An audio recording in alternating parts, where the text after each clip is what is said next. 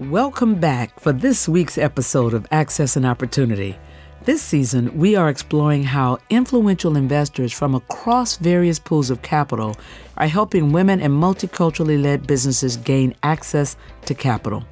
On today's episode, we'll be talking to Charles Hudson, an entrepreneur turned investor who has made diversity and inclusion of underrepresented groups a priority for his investment portfolio. Charles Hudson is the founder and managing partner of Precursor Ventures, a seed stage venture capital firm that was founded on the belief that all entrepreneurs, regardless of background, benefit from having an institutional investor to help them scale and grow their company from the very beginning. Today, Charles will talk to us about how his experiences as an entrepreneur have shaped his lens as an investor why he focuses on pre seed companies, and how the entire investing landscape needs to change to better incorporate women and people of color at every level. Now, let's start this conversation with Charles Hudson. So, Charles, thank you so much for being with us on our third season of Access and Opportunity.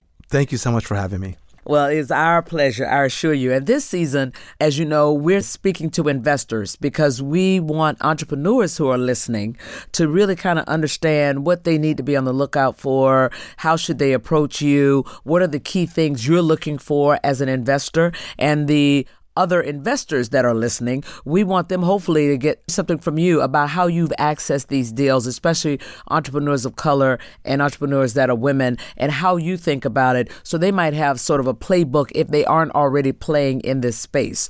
And lastly, I'd like people to kind of understand your evolution, how you went from being one of those entrepreneurs to now being an investor. So why don't we start there from entrepreneur to precursor ventures? Yeah, it's been a really interesting journey. I one of those people who I think in retrospect I'd always been an entrepreneur even as a little kid. I had businesses growing up. I had a lawn care business when I was in high school, wow. paper route, all of those things. And you know, I'm originally from Michigan and moved out to California and I didn't really have a, a model for tech entrepreneurship. That mm-hmm. was sort of a new thing for me. And I think it's hard to be in the Bay Area for very long and not get that itch to oh, start sure. something. And so I've had a couple of different entrepreneurial ventures I'd say the one that was probably the most instructive in my journey was I started a Android games company with a friend of mine who I'd worked with at a previous startup. We started it together. We financed the first bit of it with just our own money. Wow. And I had been a VC before and I was moonlighting as a VC at the time. And I said, I think I know everything there is to know about fundraising, raising money for this company is going to be a snap. And it wasn't. Ah. It turned out to be much more difficult than I had anticipated, even though I was coming from the industry. Wow. And why is that? I think when you're a VC, it's kind of like you are all day long absorbing information and you're trying to figure out of all the really interesting people that I've met, which ones are the best? Because mm-hmm. I can't invest in only the things that are good. I have to pick the very best none of these companies that present to you are your company. That's right. And I think when you're an entrepreneur, it's very hard to be objective about your own company. Okay. And even when I knew the VCs across the table were trying to evaluate, well, is the company that Charles was presenting me one of the best? In my mind, I'm like, well, of course it is we put blood, sweat, and tears into it. And if I step back, I think a lot of people who didn't invest in that company actually made a good decision. So tell us how you went from there and other companies you might have found to Precursor. Yeah, so I, I'd started a company prior to that that was much more of a media company. We sold that to an outfit in New York. That was, I was pretty happy to transition out of that business. At the end of our games company, we tried to sell it and we had a very small exit at the end after a lot of work. Mm-hmm. And I was just burned out. Yeah. And I took a little time off after that company and I stepped back and I said, that's what starting a company is. It's an emotionally draining, mm-hmm. difficult journey that unfortunately often ends in ruin. And I said, if I'm going to do another company, I have to accept that the journey will likely be similar. It's going to be hard. It'll be thrilling and rewarding at times. It's going to be difficult. There's no way to shortcut around that part of entrepreneurship. And so if I want to go back into the arena, mm. I have to be ready emotionally to go on that journey again. And Carla, I thought about what I wanted out of my life and I said, you know what's better than being an entrepreneur? Being an investor. investor. so I think I'm ready to go back to the other side of the table. The world is telling me it's time to make a change. Yeah. And to take some of the lessons I've learned as an entrepreneur Mm-hmm. and apply those to my work as an investor. Yeah. Let's uh, now shift towards Precursor Ventures. You know, where'd you get the name Precursor from? How'd you put this together? Let's talk about that process of raising money and how it was different or the same as raising money for the company. Wow. Yeah. In a lot of ways, I feel like I, despite saying I wouldn't start another company, in a lot of ways, Precursor is my last startup. Although being a startup venture fund manager is very different than being an entrepreneur who's building a, a real business focused on shipping a product. So I'd been a venture partner at a firm called Uncork Capital, which used to be called SoftTech. Mm-hmm. I went back there and to invest full time as a partner. Mm-hmm. And what ended up happening is our fund got much larger. When I joined my partner Jeff, it was just the two of us in a small office in Palo Alto. Wow. We had 16 million under management, so very small. Yeah. And we were going to go raise what was originally going to be a 35 million dollar fund, and it bloomed into 55, which for two partners felt like a good amount of capital. Outstanding. And we got into some really great companies, Postmates Yeah. and Fitbit and SendGrid, a lot of really great names. Then we raised an $85 million fund. And I just felt like our firm was getting larger and we were earning the right to ask our limited partners for more capital. And they were giving it to us, which meant we were simultaneously writing bigger checks and investing in fewer companies at the same time Ah, mm, and becoming much more concentrated and focused on a small number of names. mm-hmm. And I really felt like the thing that gave me the most joy was finding that person who had a great idea, maybe a little bit green in the ways of venture funded startups, but who I just saw potential in them and where I could invest in quite a few of those every year. And the model we were moving toward was the opposite of that, which was more concentration, companies that had proven more, larger checks, board commitments. It was a different model. And I just sat down with my partner and said, I really miss the old work that we used to do. Hmm. I think you all are going to be super successful with this new model. I don't think my heart's in it. Yeah. And I feel like of all the people who are in the room, I'm the only person who, who feels this way. Wow. I think everyone else is like very comfortable moving forward. And they've continued to do great work since I left. I just felt like there was this huge hole in the market. I said, look, if you're Mark Zuckerberg or you're some super high profile repeat founder, you can leave your job and go raise two to three million dollars on an mm-hmm. idea. If you're a mid level person, even at a good company, and you don't know any VCs, you can't get the million dollars that you need. That's exactly right. And the threshold for proof and evidence that you need to clear is so much higher. So I said, mm-hmm. all we're really doing at Precursor is the same thing that all of the now successful large seed funds did when they were getting started. Okay. And they've just aged out of that work. They don't need to do it anymore. They can raise bigger funds. They have access to more mature companies. They don't need to do that work anymore. But I feel like the demand from entrepreneurs has never been higher. So talk to me about what that process was like in raising that money, though. It was again. Uh, you'll probably pick up a theme of a little bit of naivete sometimes. I really thought that our first fund would be a relatively straightforward affair, and like what I told all my friends is, I'm planning for 12 months, expecting 18 months, and budgeting for 24. Mm-hmm. And I'm really happy that I budgeted for 24 months of fundraising because it took me about two years to raise our first fund, which was 15 million Wow. dollars. Yeah, it was. I think I, I think I stopped counting somewhere around 300 LP meetings of Wow. distinct groups I reached out to. And I understand why. And this is the counterpoint of like when should you stick to your guns? A lot of really smart limited partners told me I don't like the fact that there's only one partner in the fund. It feels fragile to me. I don't like the idea of you doing 25 to 30 companies a year. It's too many companies. You're not going to own enough. I don't like the fact that you're sort of a generalist by nature. That feels mm. hard to do in a market where there's tons of venture funds. And overall, the story you're telling me is inconsistent with what I believe works. Because most people told me what works is concentrated ownership in a few really great names. Build your firm that way. That mm-hmm. works. And so I got a lot of no's. And there were times where I said, maybe I should really change our model to fit what the market's telling me Yeah. would be easier to fund. And I just said, I don't think that's what I want to build. And I don't think that's what the market actually needs. And I think if I can make this thing work for three to five years with this strategy, it will seem a lot less out of step Yes. when I have some proof points. Mm-hmm. Wow. And so, how did you finally convince people? It was just people who were also disciples and said, I agree with you. There's a big hole. I've been waiting for somebody to do it. But what was the thing that actually took them over the line to the yes column? I think almost all fundraising comes down to matching. Mm. I don't really know that I changed many people's minds on the fundraising Okay. trail. I think I met some people who were neutral about what I was doing. Okay. And maybe in the Fund One conversation we had, I made them 10% more inclined to think about me positively for the next time. Okay.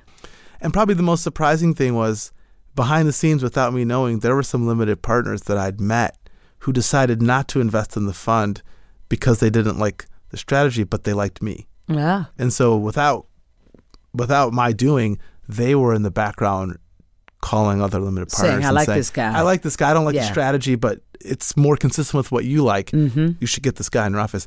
One of our largest LPs came inbound to me, Interesting. quasi cold, and my response was, "Oh, I, this must be for my old partner. You know, I started my own fund. Let me put Yeah. you in touch with him." Because no, no, no, I actually want to talk to you. Oh, And I that's was like, oh, outstanding. "Oh, all right. Well, that was unexpected." And then you know, all fundraising once you have momentum Yes. good things start happening That's for exactly you. And right. towards the end, we had some momentum, and I was really pleased with the way that the fundraising turned out. Wow. So tell me a little bit about how you invested that first fund, what you were looking for in terms of entrepreneurs.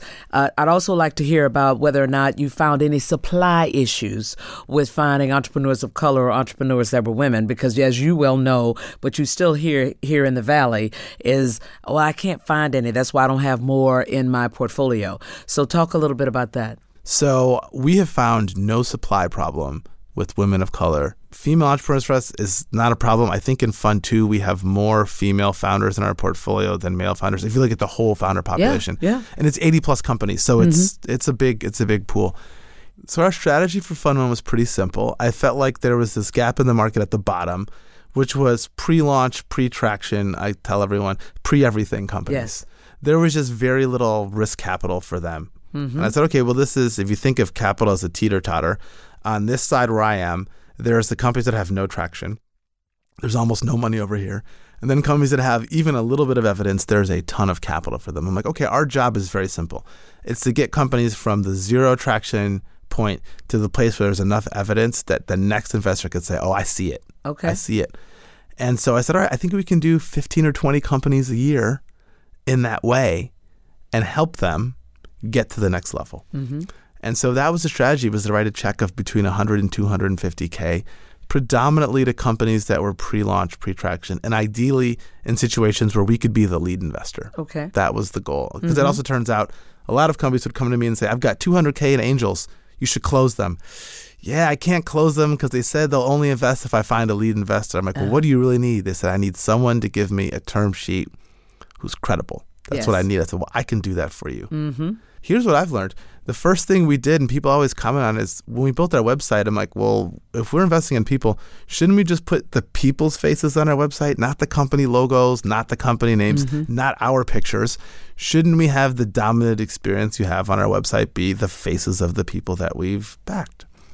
And I said, I would love it to be a situation where no matter who you are and what you look like, white man, black woman, there should be a handful of people on this page that look like you. Mm-hmm. Because I want people to feel like this is a community of founders that welcomes all people from all backgrounds. It speaks for itself. speaks for itself. Uh-huh. And uh, I've had a lot of founders tell me, like, hey, I landed on your website. I looked at the pictures and I kind of get what you're trying to say. And Yeah. it, it made an impression on me. Mm-hmm. And I think what happens is if you start backing female founders or founders of color, you hold them to the same standards that you hold all of your entrepreneurs to because they're not looking for you to make it easier on them or treat them differently. You give them a good experience, they will tell their friends. Mm-hmm. And their friends will come seek you out. And if you continue to do that, you end up with a majority female portfolio actually quite quickly. It's not Yeah. that hard. What I've noticed is a lot of people aren't necessarily willing to do the work. I've told people, like, what should we do? I'm like, well, we should find some really great female founders and fund them and support them and integrate them into your portfolio. Okay, other than that, what can I do to change? I'm like, Wow. well, there's there isn't anything else I can think of that will Other work than that. other than that. And I'm I'm very perplexed by firms that tell me they can't. I have some sympathy for them, but if you're a seed stage investor, I don't I don't understand. We we measure our pipeline all the time at Precursor, and sometimes then you know I told our LPs my goals are 25% of our portfolio companies should have a Black or Latinx founder on the mm-hmm. team because I think all people of color have fundraising challenges, but I think Black and Latinx people have a disproportionately difficult time relative to others. Mm-hmm. That's what the data says. The data says so it's said, not anecdotal. Yep. Mm-hmm. And I said at least 25% of our companies should have a female founder on the team. And in retrospect, 25 was like such a low bar. Mm-hmm. I'm surprised my LPs didn't encourage me to push it higher. And we're about on target for people of color, and we're way ahead of schedule on women. And the new challenge for us is how do we get more Black and Latinx Mm-hmm. women in our portfolio? Like we've done better with men, and I think it's because the firm is run by men. Yes. I don't think there's any big mystery there. Mm-hmm. But that's a strategic imperative, and we always always measure ourselves and say, okay, we're halfway through the portfolio, deployment wise. Where are we on these metrics, and do we need to do anything different on the back end to end up with a portfolio that we're proud of?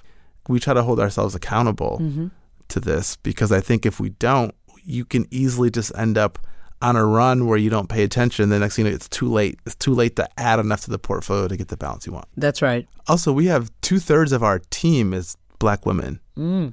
Well, was- that's going to help right there. I will tell you, I learn a lot from them Yeah. because sometimes we'll look at the same company and we'll have really different reactions to the product or service or market opportunity. And you know, they're both they're both of a different gender and younger than I am, and their social networks are different. So I tell people, if you're not gonna give money to black and brown entrepreneurs, get some on your team. Yeah. Get the DNA inside your firm and it'll make a difference. Yeah. And so I feel really lucky that, you know, our small motley crew, they they help keep me and the firm honest. Yeah, that's outstanding. So, talk to me about some of the companies that you've seen. What would you tell entrepreneurs that are listening from Charles, the investor's perspective? You've already given them an entrepreneur's, but from the investor perspective, what do people need to do to be more ready to entertain a conversation successfully with you? Boy, it's such a good question. We really focus on people and markets at Precursor because most of the companies we back are pre-product. Mm-hmm. I think if you're going to be a predominantly people and market investor, you have to one have a sense for what you're looking for in terms of personality traits and attributes from the people, but also you have to understand like what does a good market look like. Mm-hmm. And for me, a good market is one where the founder sitting across the table from me has a really unique insight on the problem that they're going after and why not just the market's big, but structurally the other people who are in the market are not well positioned to respond. So we call it what's the durable insight. Okay. So I was looking for a really durable insight, and durable is almost as important as insight. It can't be something that's ephemeral. Mm-hmm. Well, Facebook doesn't do this. Yeah, but they're working on it, and they have all the distribution. Right. And if they do a halfway decent job, uh, they'll probably win. So we tend to find people where that insight is born from having studied the problem and having a point of view that oftentimes is different than the consensus. Mm-hmm. Mm-hmm. And what do you say about the founder, though? Since you're so people driven, what are you looking for in terms of the leader? Uh, as you can probably tell, I gravitate towards stubborn people. Okay. I think there's a difference between founders who are good at listening and founders who are good at taking advice. mm-hmm. Particularly with first time founders, I find a lot of them, they're like reeds in the wind sometimes. Mm. The last piece of influential advice from an influential person really has probably more weight than the dispenser intended. And that's, I think, a skill that founders have to learn sometimes. So that's one is the ability to be a good listener, but not be unduly swayed by every piece of feedback. I think there is sort of this reality that you are self aware about what you do well and what you don't do well, and that you can talk openly and freely about some of your own shortcomings and flaws, and have a recognition about how those shortcomings and flaws are likely to manifest themselves in the company. And I tell all the founders Ah. back, your company will be a mirror of your own idiosyncrasies and insecurities, and it will magnify them. Mm-hmm. So the more you're aware of what they are, the better you can do to combat them. But Yeah. I feel like that's what startups do. The stressful nature of building them and the fact that you're in charge Mm-hmm. brings all that stuff out. Hmm No question. One of the things that I figured out really early on is that founders don't necessarily have the DNA to know how to interview people successfully and understand what they need. What do you tell your portfolio companies or what do you teach them about successfully interviewing and adding the team appropriately? So I offer to all of them that if there's a candidate that they're excited about where they want a second set of eyes, I'm here for that. And I will help them with that. Mm-hmm. And in the beginning, I sort of only did it on the unsuccessful ones. And I realized that was kind of a downer conversation. Yeah. And there's a lot to learn from the successful ones. So sometimes they'll tell us, we hired this person and she's great. Where'd you find her? you know, she didn't have the typical background we were looking for, but she had really good attitude and she works hard and she cares. I'm like, so maybe we should adjust our hiring filter to uh-huh. find more people like this person. Maybe mm-hmm. we should de emphasize. And I would say, on average, most of the hiring mistakes I see founders that we we work with make are leaning too much on credentials and not enough on their own tactile experience dealing mm-hmm. with the candidate. mm-hmm. Well, the person worked at Google and like they're really smart. I'm like, that doesn't mean anything at all in the context of your company. Mm-hmm. Your company's not Google. Yeah. It's not Facebook. It's not Twitter. Mm-hmm. And I find oftentimes startup founders have to make one really bad, over credentialed hire to get that out of their system. so usually it takes one. That's a great playbook point. The other thing I tell them is I'm like, let's just agree we're not going to hire anyone until we meet 20 people. Okay.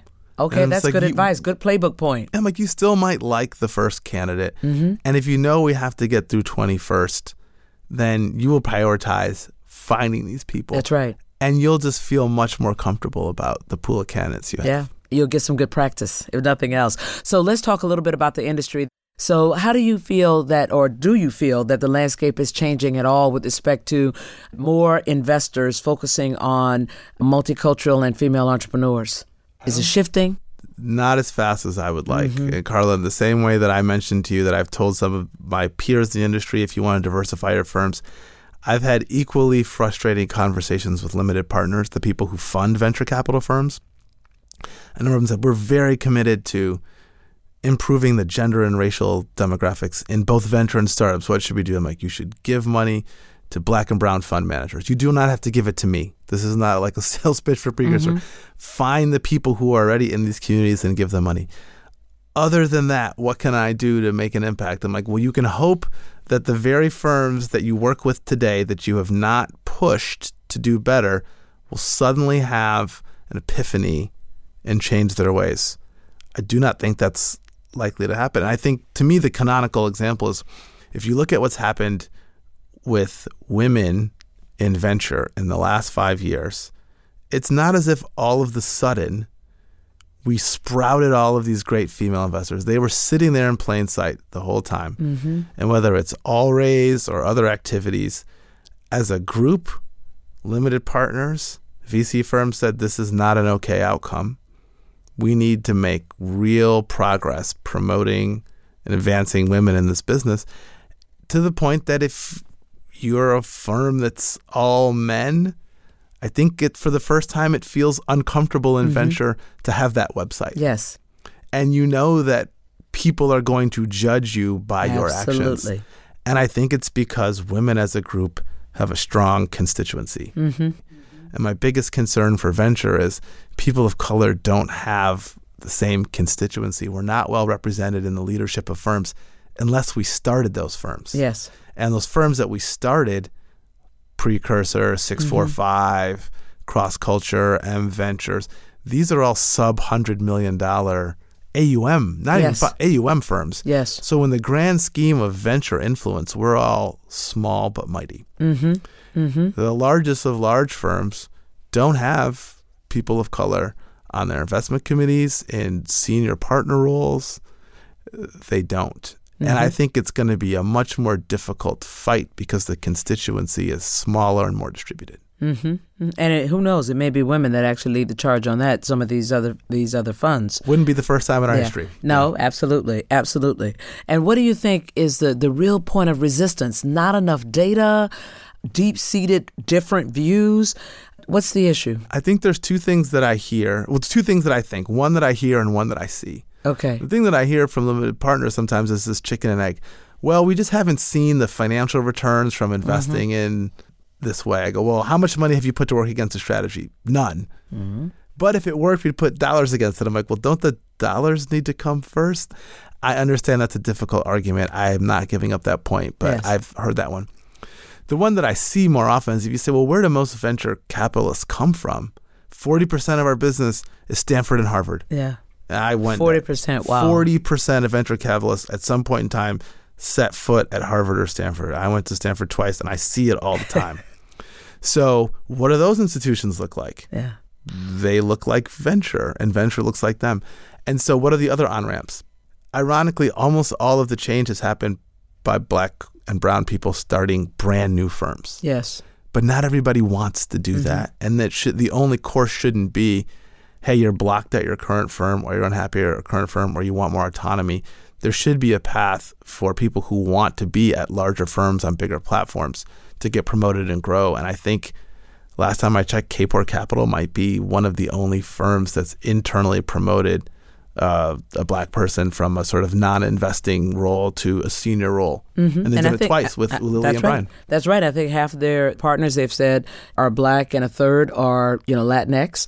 And I don't know if you've seen their recent report, but it's outstanding in terms, and which is what we've been saying, outsized returns, being intentional about investing in the multicultural and women's space. And now the data's out there. I mean, it's it's just outstanding. They were actually the first people to commit to my first fund. Yes. Wow. And I would say five years ago, I had a much more naive view of how things work. And really, because of the time I spent with Freada and Mitch, it has helped me better understand how to be a better advocate. Wow. Well, you're certainly not naive now, and it has been a joy to have this conversation with you. And before I let you go, we have a tradition on Access and Opportunity where we allow our listeners to get to know you a little bit more through a lightning round of more personal questions. Are you ready? Ready? Favorite book or magazine? I can tell you the best book I've read recently is called The Geography of Jobs. Geography of Jobs. Okay. City or the countryside? City. Winter or summer? Summer. Women or multicultural led business investment that you're most excited about? Oh, how can you ask me to choose among my own children? oh, okay. I'll pick- Everybody says that. I'll pick one. Uh, we are investors in a company called Incredible Health that's run by Iman Abuzeid, and it's she's an incredible force of nature entrepreneur, and I, Incredible health. Okay. I couldn't be more excited about what she's building. Okay, alrighty. Coffee or tea? Too much coffee. Email or phone call? Phone call. If you had a talk show, who would be your first guest? Barack Obama. All right. What's one word that you'd like to use to describe your legacy? Genuine. All right. Well, sir, it has been a joy. Thank, you you so so much. much, Charles, for spending some time with us today. It was really a pleasure. Thank you for having me. Thank you all for listening to this episode of Access and Opportunity. I'm your host, Carla Harris. Next week is our final episode for season three, and I'm excited to be having another conversation with the formidable Dr. Freada Kapor Klein of Kapor Capital. She'll talk about her firm's recently released impact report and how other VCs can capture outsized returns while making a real difference in the world. Come on and join me.